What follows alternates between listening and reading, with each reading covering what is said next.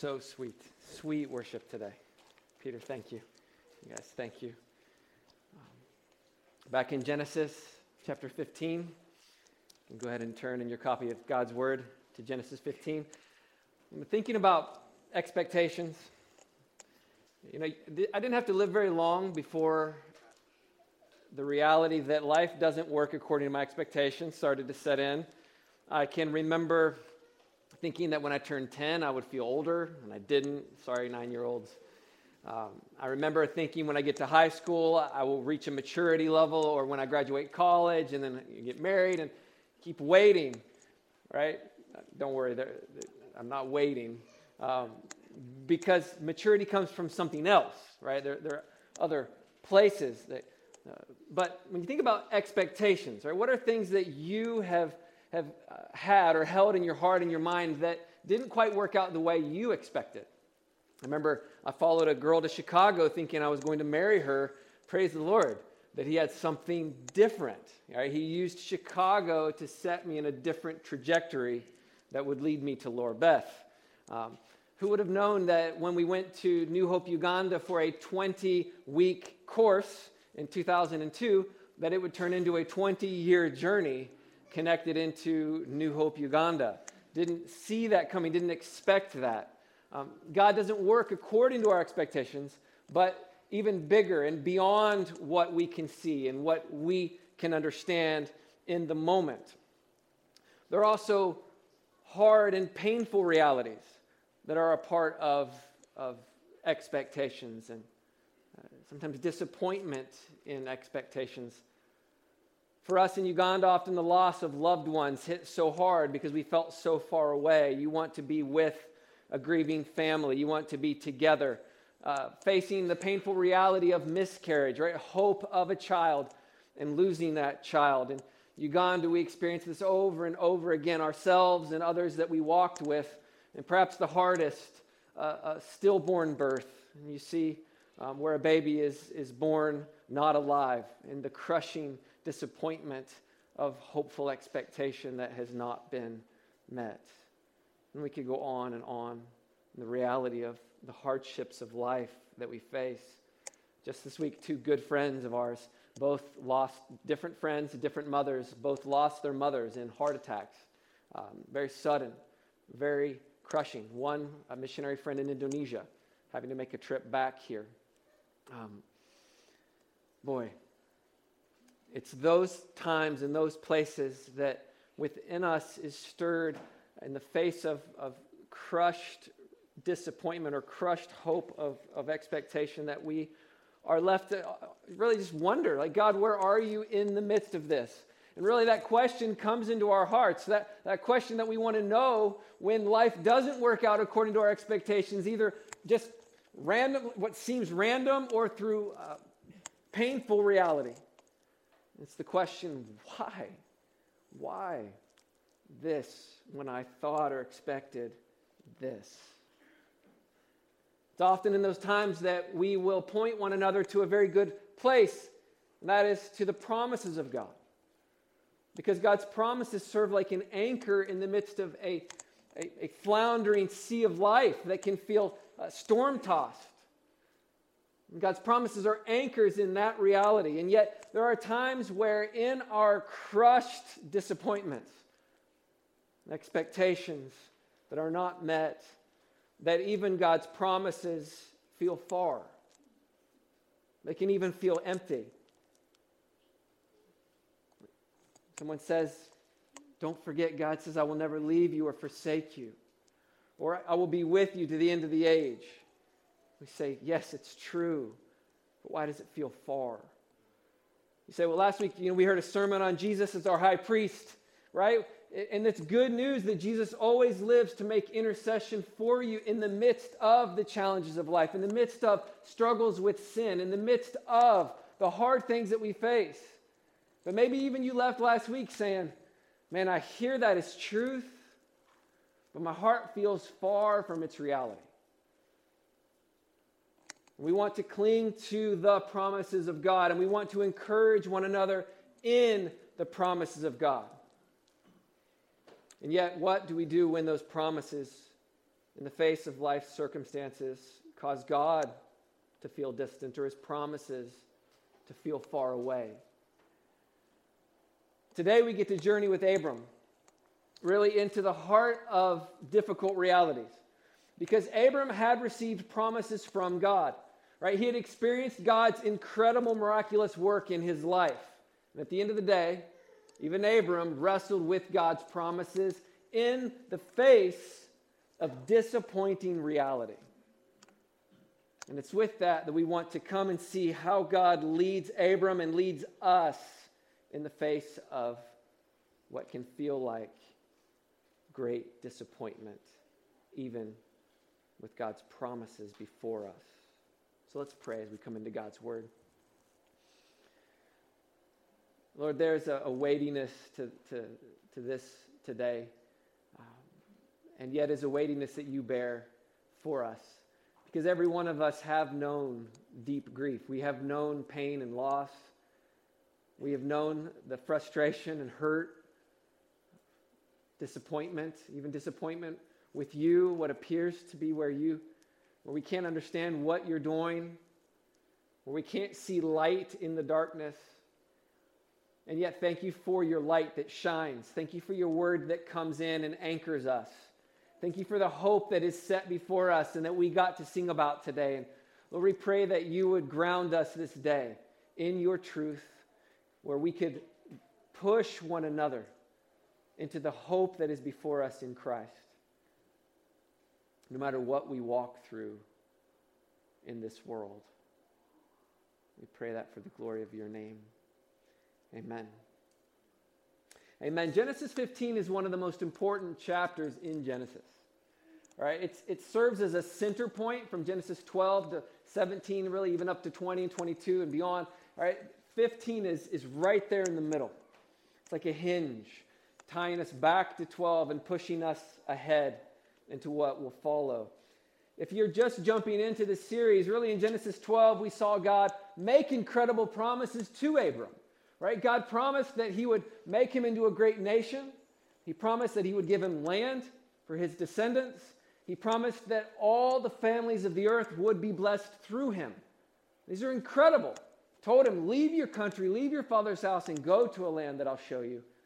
We find Abram believing God and acting crazy, leaving everything and going and obeying God. And he gets into that land. And we, we saw God's faithfulness to him as he traveled down into Egypt, as he deceived Pharaoh. This is my sister. We watched God's faithfulness to his promise, even in Abram's foolishness. God is faithful even in our foolishness. Praise the Lord. So good. I don't want to forget that message, Peter. So good.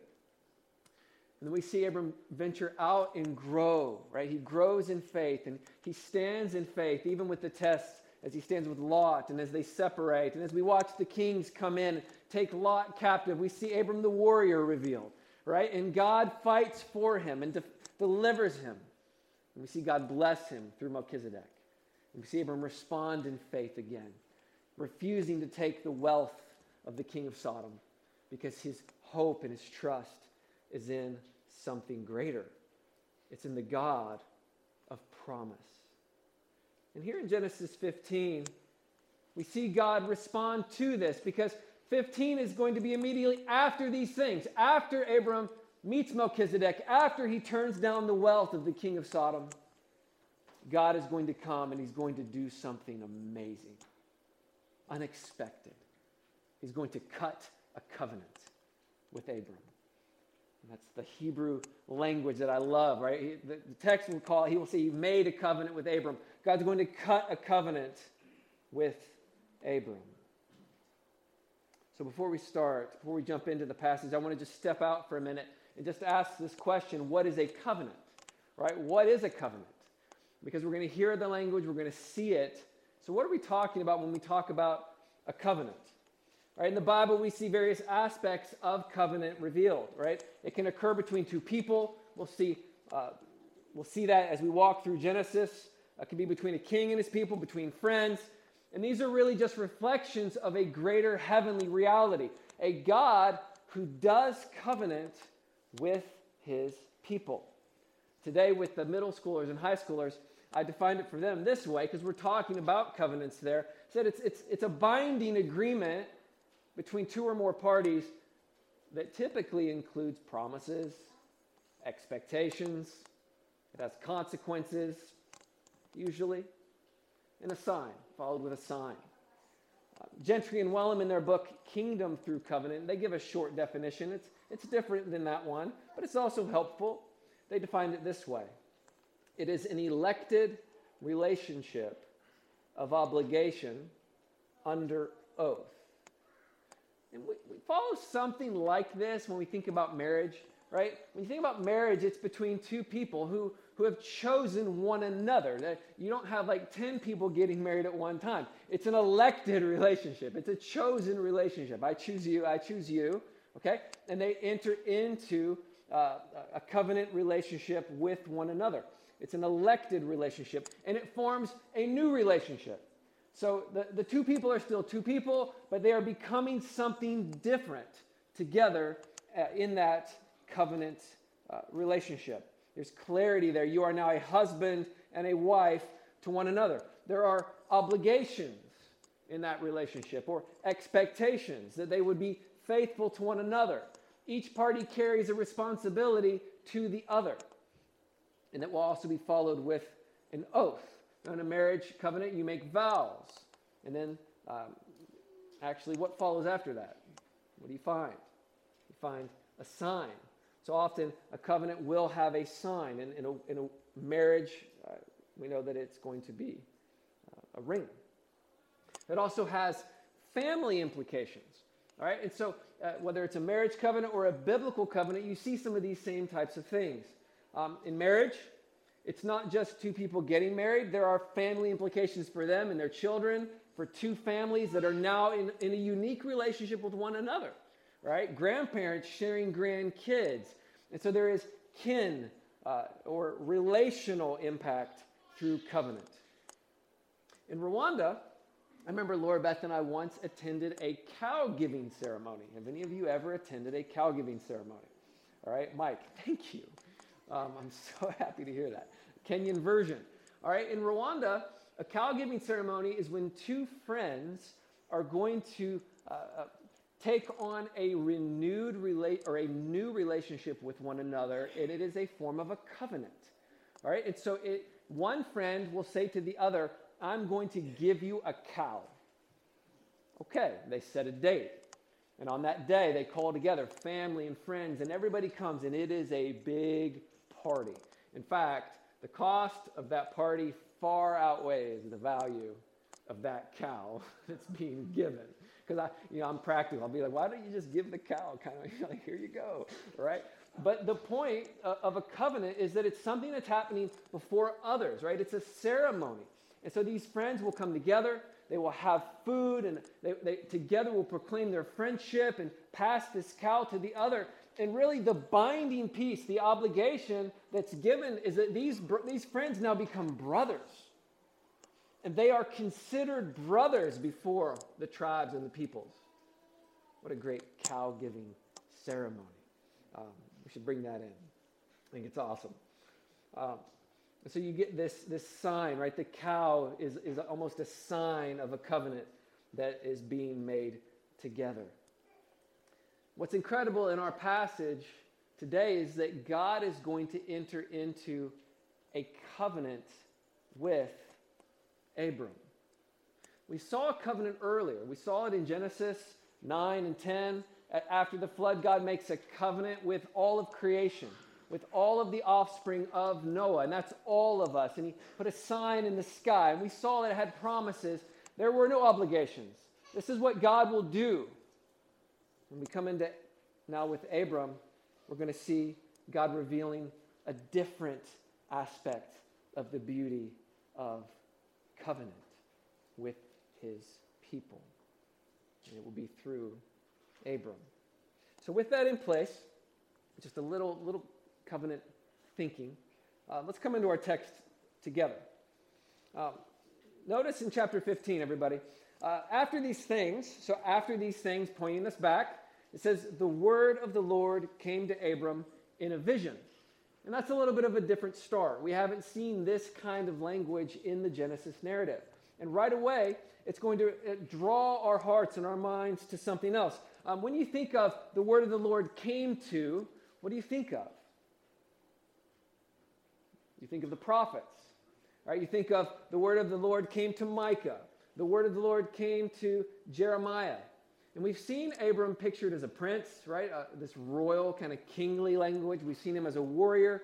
Um, here we get to see him really as a prophet, as one who is receiving the word of the Lord. And we see God speaking. And it also makes us right away just wonder what is God going to say? What, what prophetic element is going to come into this text, into this passage as we read it? So the word of the Lord came to Abram in a vision. Look what God says. Notice how he begins. This is verse 1, really revealing God's promise. Fear not, Abram, I am your shield. Your reward shall be very great.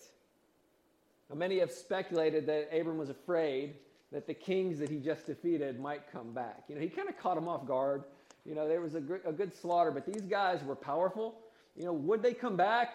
You know, would he be fearful of that? I mean, maybe, maybe. God, God had unshielded them, right? So God's telling him, I am your shield, I'm your defender. Others think that it's because he had just turned down all of the potential wealth offered from the king of Sodom. Therefore, your reward shall be very great. That also makes sense, right? Uh, you've rejected this. There's going to be a great reward. And that kind of ties both of the pieces together. I could see that, right? After these things took place, God responds I'm your shield, I'm your defender. There's a greater reward for you, right? Something better, something greater. And we're going to see here that ultimately uh, uh, Abram responds recognizing this reality that there is something greater. Because in verse 2, Abram says, O Lord God, what will you give me? For I continue childless, and the heir of my house is Eliezer of Damascus. And notice it doesn't stop there. It goes on. And Abram said, Behold, you have given me no offspring, and a member of my household will be my heir. All right. It's like, here it is. It's finally out on the table. Right? Remember earlier, God told him, Your offspring will be like the dust of the earth. God had promised him offspring, and we haven't seen Abram raise any kind of a flag. He hasn't. We, nothing's been voiced. But boys, some time is passing, and we get to this point now, and it's like, God, really? You know, how are you going to do this? Because Sarah's barren, and, and, and this isn't just like a medical issue, right? Abram knows that God is sovereign over life and death and the opening and the closing of the womb. And he comes in and he says, You have given me no offspring. God had promised offspring like the dust of the earth. That's innumerable. But for the innumerable to happen, it first requires one. And you can almost picture Abram's relief, right, as he finally voices this reality to God. It's like, God, I've heard your promises, right? I've experienced the truth of your word. You are who you say you are, and you do act in accordance with your word. But boy, what you've promised feels impossible, at least according to my perspective, where all I can see is that the heir of my house is a guy from Damascus. Right? Have you ever felt that way? Have you ever felt like, from your perspective, what you hear God say simply just doesn't meet up to what you are facing in reality? Maybe it doesn't make sense. Verse 4 comes in with, I love this phrase that Moses loves to write because it's always an attention getter. It says, and behold, right? It's like, listen to this. The word of the Lord came to Abram.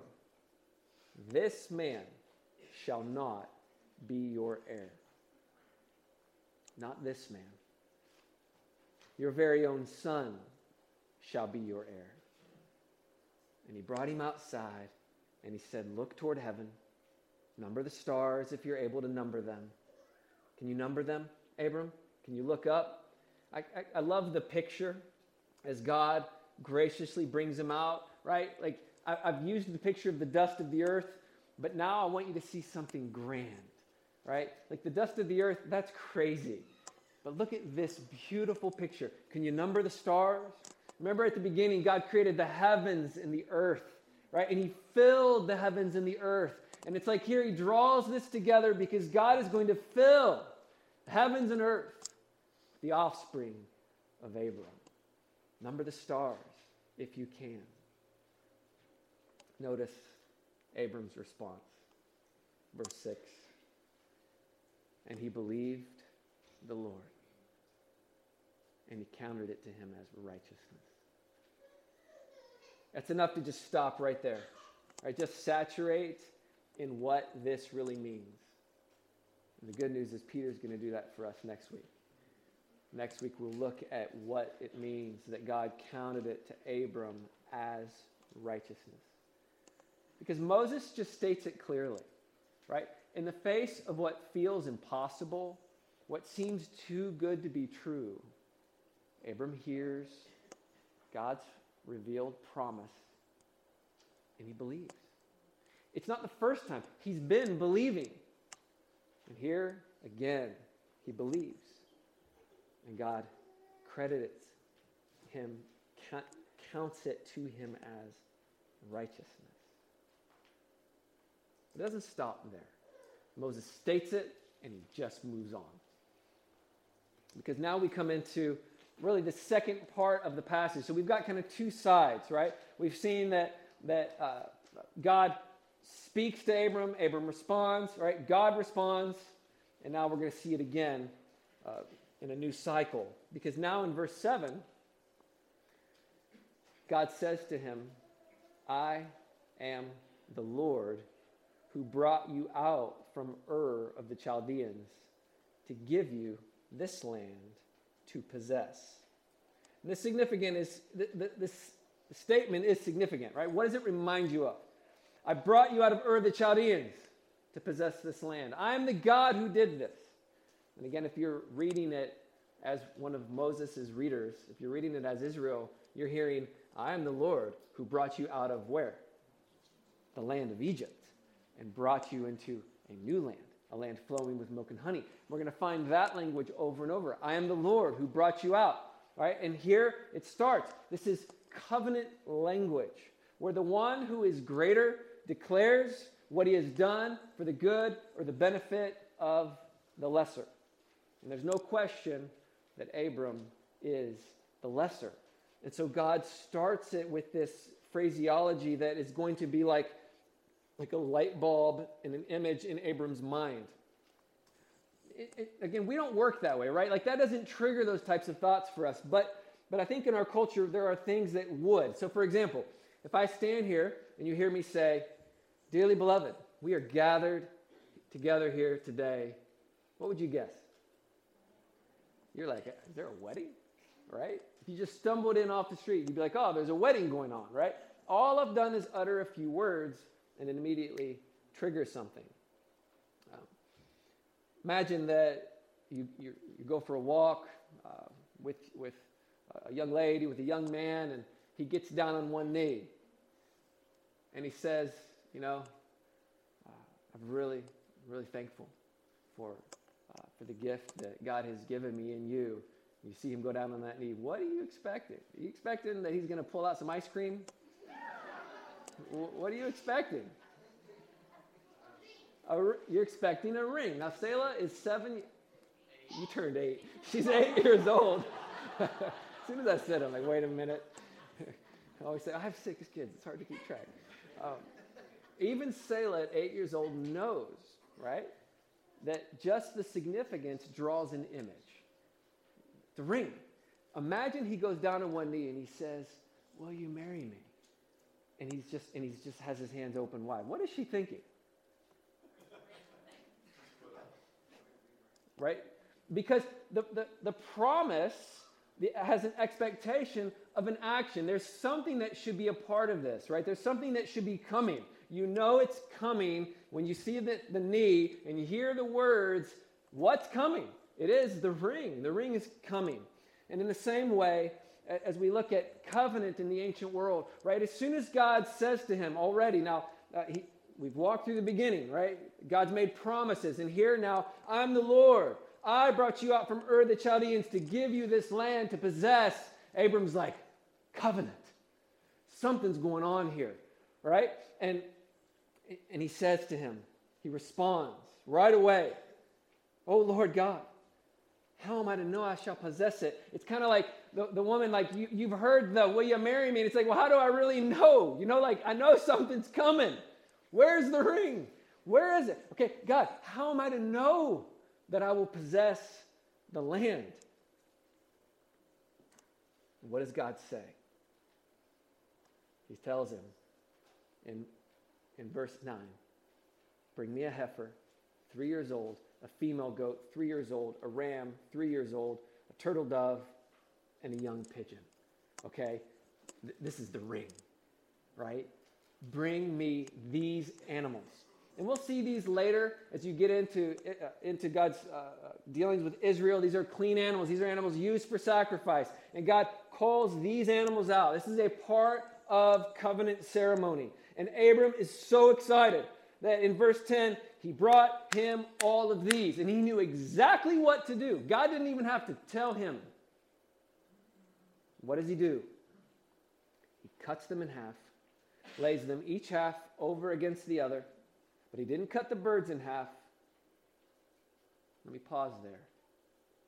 See, that's kind of, when you read it, you're like, well, that's weird. I mean, we, we don't have any practice at all where you're going to cut something in half and you're going to separate it out. And really, it's, it's a picture, right? He's going to take the animals, separate them into two into, into halvesies, and face one another, creating almost like a walkway between.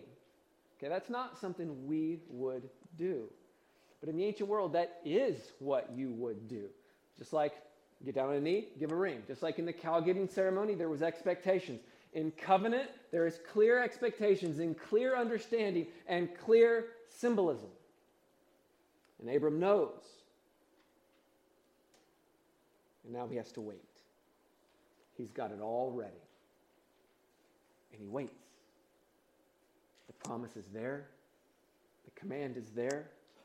He's done what he's supposed to do, and he waits. Remember, this all started last night, didn't it? Look at the stars. Now we're going through the day. This is exciting. He's waiting. What starts to circle overhead? Look at verse 11. When birds of prey came down on the carcasses, Abram drove them away. I don't know exactly how much time it takes between the killing of an animal before the birds of prey are like, yes, we're watching, okay? And they circle, and then they start coming down. Uh, I'm sure somebody here knows it. I don't know. My guess would be about two hours, hour. I don't know. Uh, I should have Googled it. Um, time's passing, birds of prey are coming, and this is bad. Guys, these are sacred animals for a sacred covenant, and the birds of prey are coming down to, to feast on these sacred animals, and Abram's driving them off.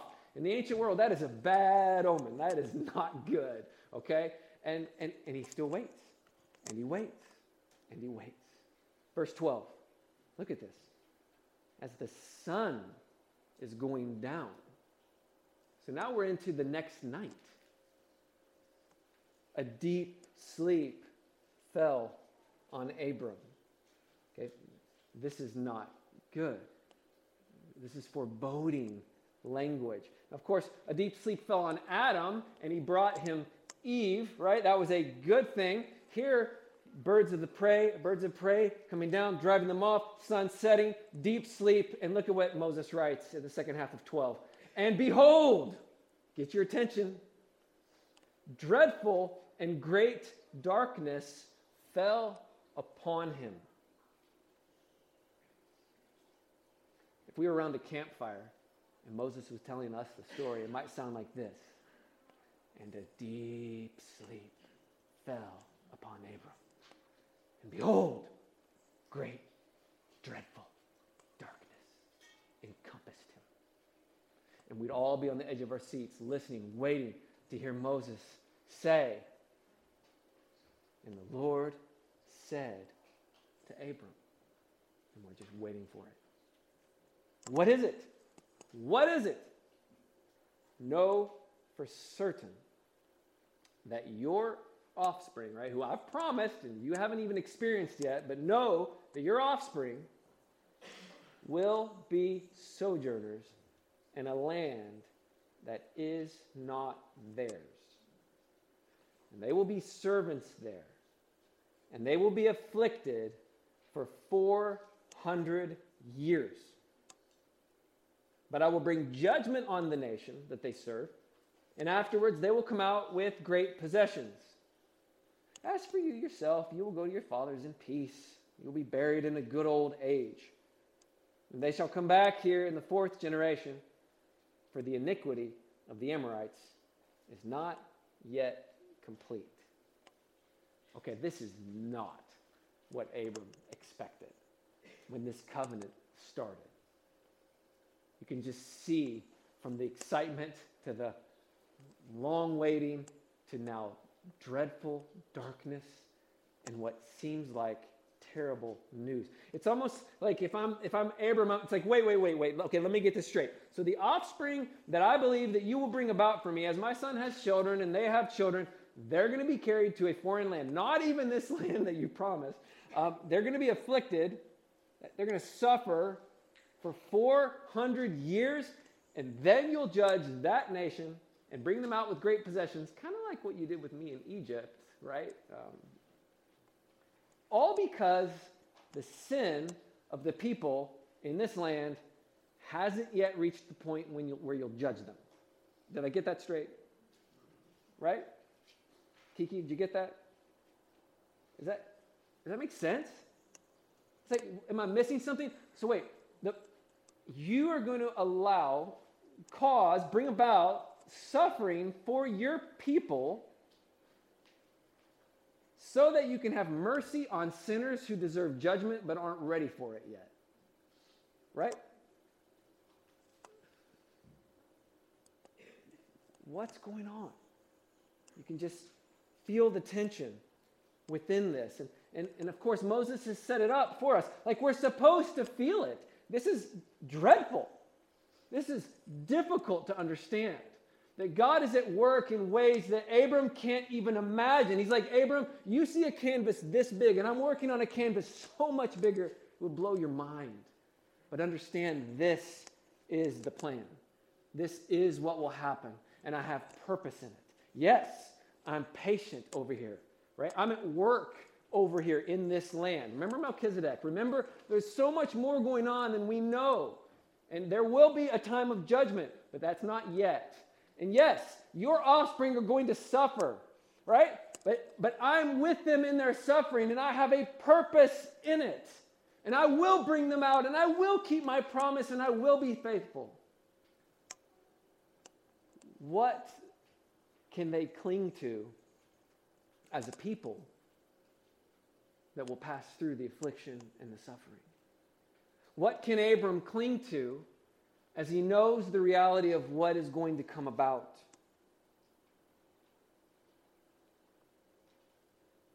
What will he cling to as he's faced with the truth that God's ways are not his ways or our ways, and that God doesn't work according to our expectations? But where we can hear God say that if you trust me, I will actually exceed your expectations. If you trust me, you will see that something greater will come about, even if you don't see it in your lifetime.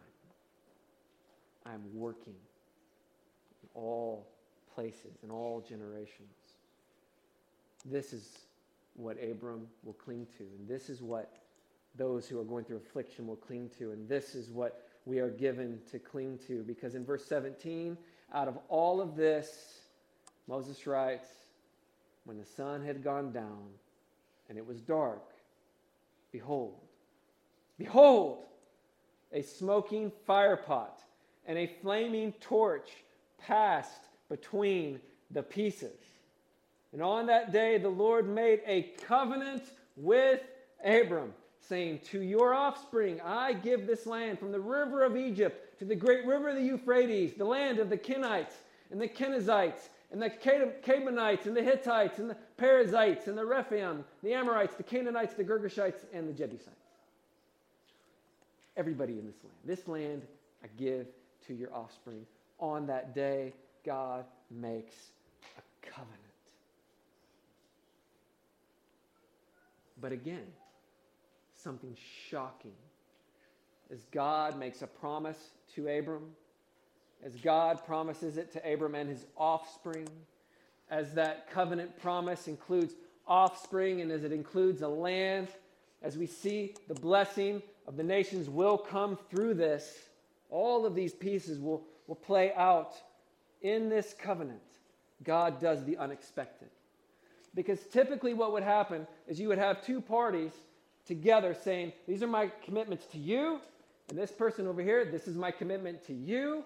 Okay, these are the benefits I gain and I gain. We will walk in this obligation, and here are the animals laid out, and we will hold hands or something, I don't know, cross arms that we pass through together. And as we pass through these divided sacrifices, we are proclaiming together if I am unfaithful to this covenant, let this happen to me. Right? And we hear this language comes out in Jeremiah chapter 34. Uh, I'll read it to you. You see it kind of play out in a different covenant context in Jeremiah 34. Let me just read it because I think it sets up kind of what's going on here for us. Um, Jeremiah 34, verse 15 says, You recently repented, this is God speaking, and you did what was right in my eyes by proclaiming liberty, each to his neighbor. Right? You made a covenant before me in the house that is called by my name. So there was a covenant made. But then you turned around and profaned my name when each of you took back his male and female slaves, whom you had set free according to their desire, and you brought them into subjection to be your slaves. Okay, so there's a renege. They had made a covenant. These were the expectations. We're going to let our slaves go. Um, and then they turned around and they actually brought them back and re enslaved them. And God is rebuking them for this. Verse 17 says, Therefore, thus says the Lord, you have not obeyed me by proclaiming liberty, every one to his brother and to his neighbor. Behold, I proclaim to you liberty to the sword, to pestilence, and to famine, declares the Lord. I will make you a horror to all the kingdoms of the earth. And the men who transgressed my covenant and did not keep the terms of the covenant that they made before me, I will make them like the calf that they cut into and passed between its parts. The officials of Judah, the officials of Jerusalem, the eunuchs, the priests, all the people of the land who passed between the parts of the calf. I will give them back into the hand of their enemies into the hand of those who seek their lives.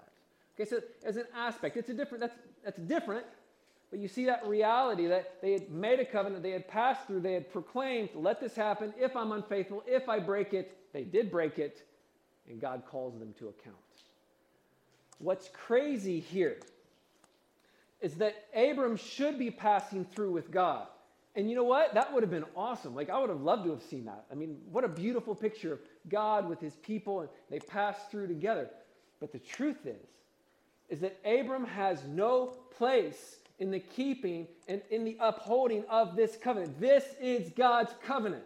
God will keep it. Now, Abram does have expectations. He is. He's already patterned it. Believe and obey. Believe and obey. And we're going to see that play out. But God will bring it about.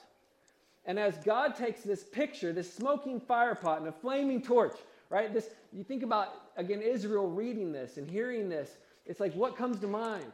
It's like God on the mountain, the cloud that covers the mountain, and the, the fire and the lightning, and you see this picture, right? Or or what did God picture himself as as he led them out of Egypt? Pillar of cloud, right? Or pillar of fire and a cloud. And he passes and they follow him. And so there's this, this picture of God's presence with his people here in a smoking fire pot and a flaming torch. And this picture of God who comes to Abram, he walks through alone. And it's like God is proclaiming in your disobedience, because God won't disobey, in the breaking of covenant, I take this upon myself, right? I, let, let this happen to me. Like God takes all of it and he passes through. Because God is the one who will be faithful to covenant. And God will himself face the breaking of covenant. And that's significant. God's going to uphold it. God will take on the punishment of disobedience. What will Abram think about when God's promises seem really far away or, or when God asks him to, to do something that just seems crazy? And we might see that later.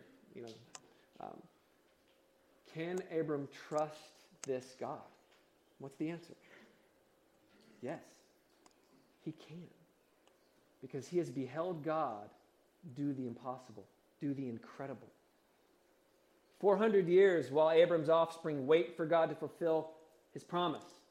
As they are facing affliction and suffering, they have hope in the God of covenant, the God who comes to dwell among his people, the God who upholds his faithful word to his people. And over the next thousand years, what are God's people to remember? That God is the God of covenant, who is faithful to his people and to keep his word and his oaths to his people. And what are we to think about when it seems that God's promises are far away? Or when life's circumstances make God's promises seem difficult or even impossible to cling to? What do we think about? One word covenant. Because our God has come and done the unthinkable. Because Abram's descendants were unfaithful to God's covenant. Israel, they are un, they will be unfaithful to God's covenant. We have all been unfaithful to God and his covenant, to God's law. We have all walked in sin and deceit and rebellion against God. Like all of us deserve the judgment of death but God. When we think back on Abram, we think about God's promises to him, we think about land, and we think about nation, and we think about blessing to all of the world, right? Those three things, there's actually an even greater promise. Kind of gets missed. Because greater than those three things is the truth that God is Abram's God. Abram gets God. And God is better than land and offspring and blessing. God is the blessing. God is the greater. God is the giver and the gift. And the greatest gift of the gospel to us is that God offers himself to us in the gospel. We get God because God came down and became man. And he walked among sinners. And he walked perfectly. And, and he upheld God's law perfectly. And he was crucified and nailed to a cross between two wicked sinners who deserved death. They deserved death. He didn't deserve it. And he passes through the middle as the perfect sacrifice, as the one without sin. And he takes all of the judgment of our sin upon himself. He bears it in his body on the tree. And then he dies and he conquers death and he rises again and he proclaims the victory of a greater covenant with greater promises that will encompass all nations and all peoples in the fulfillment of all that has come before, all of the covenants behind, all come and find their yes in Jesus because Jesus has offered himself. He's fulfilled all the obligations of the covenant. And he's brought us into a greater covenant family with God as our King and our Father, with brothers and sisters together. See, God is the God who comes near. God is the one who enters in to our suffering and transforms it with hope. God is the one who comes where our expectations feel let down, where we can feel disappointment with God, and He says, I can take that. Because the truth is, I'm calling you to look to something greater. Look to covenant. Look to all of my promises and know that I am working. And you know what, brothers and sisters? God offers us the greatest gift. He offers us Himself. He comes and He fills the hurting places. He offers Himself to us at the cross. For those who've lost fathers and mothers, we remember covenant and we get Father. Right? For those who've lost brothers and sisters, those who grieve the loss of children, we gain God, the God of covenant, and He gives us brothers and sisters and spiritual offspring and children. As we grieve loss and disappointment, as we mourn with those who mourn, we get God, the God of covenant who offers Himself in the Holy Spirit, our comforter, and who comes and comforts us in our brokenness, and who intercedes for us. In our sin, we get the God of covenant who offers lavished grace as we turn from it to Him. If you face having your name defamed and thrown under the bus, we turn to the God of covenant in the hope of a better name, in the hope of the glory of the name of Jesus that we get to bear. If you lose your job or you retire and you wonder, Am I still valuable? You get the God of covenant who gives you a greater purpose a kingdom purpose. You hunger, you thirst, you feel empty. You open your mouth and you get to feast on the God of covenant who comes and fills it with himself. We get God. Can you hear God speaking over his people the words he spoke to Abram? Fear not, brothers and sisters, fear not, my church. I am your shield, your very great reward we get a very great reward. And our ultimate reward is the gift of God Himself. Because God sealed the covenant at that cross. He sat with His disciples. He said, This is the blood of the new covenant poured out for you. He said, This is my body broken for you. This is a covenant. It'd be great. I should have I should have had us do the Lord's table today. You know what? A, that, that covenant ceremony, that reality. We, we come to table with that hope and reality of the God of covenant who offers himself to us.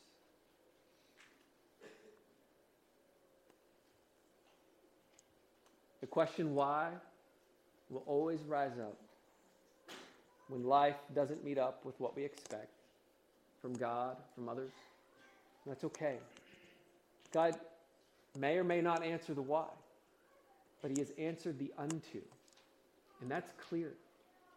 God is always working unto what is good and greater in accordance with His will and in, his, in the assurance of His covenant that He has made with us. And so we hope and we cling to the God of covenant. Let's pray.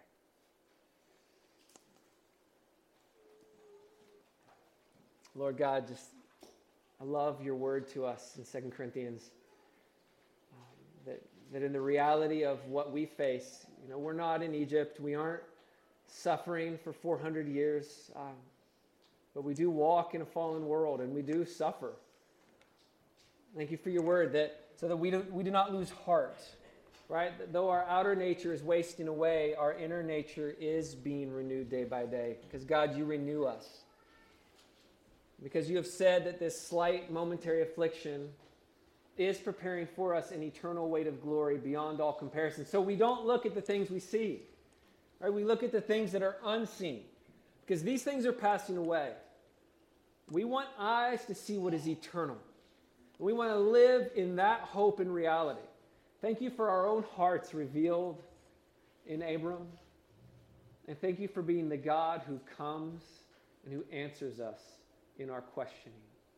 And that you have done everything uh, to secure uh, the, the, the reality of, of the transforming grace that we desperately need as we journey together.